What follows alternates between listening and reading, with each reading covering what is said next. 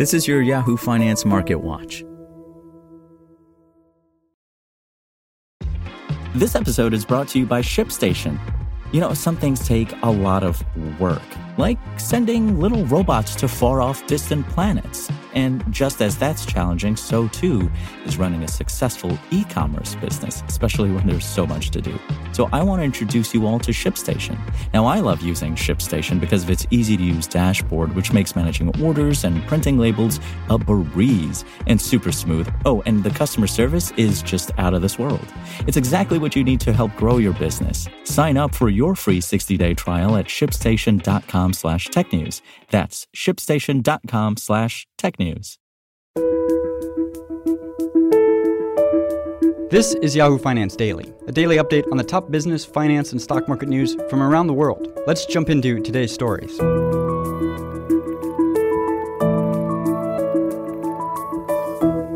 I'm Mike Scott from Yahoo Finance. Presented by Raytheon Technologies. Our nearly 200,000 engineers, researchers, and people with purpose are building the future today. We're pushing the limits of known science to go deeper into space, advance aviation, and build smarter defense systems that protect all of us here at home. That's the future of aerospace and defense. Learn more at rtx.com.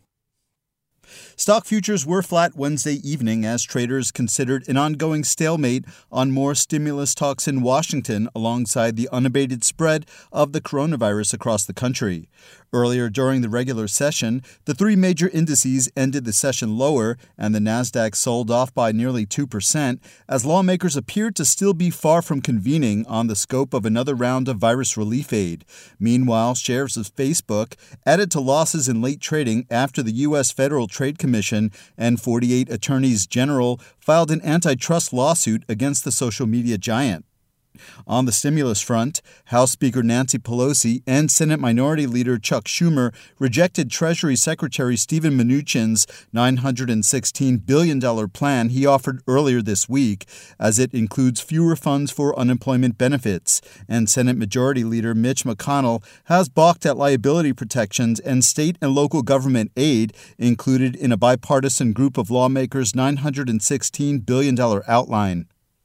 The coronavirus relief package was expected to be attached to the government's broader spending bill for the fiscal year, which lawmakers also have still not passed.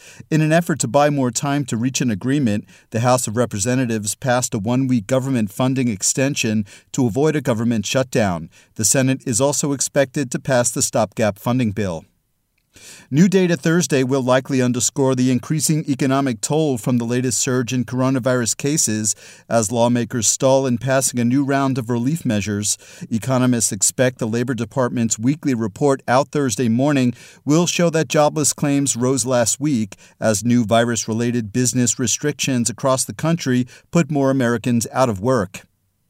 Despite Wednesday's broader stock market drop, one pocket of the market performed exceptionally well newly public companies. DoorDash on Wednesday debuted with a stock pop of 78% above its initial public offering price of $102 per share. The unprofitable food delivery company's market capitalization ballooned to about $68 billion, or multiples above the $16 billion valuation it last fetched in private markets. Software company C3.ai, meanwhile, saw shares more than double in their first day of trading.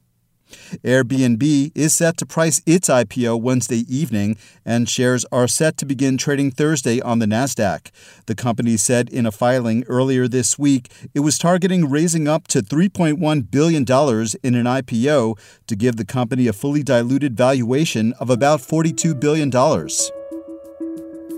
For more live coverage of business, finance, and stock market news, please visit yahoofinance.com. We'll be back tomorrow morning with your daily update. So until then, thanks for listening.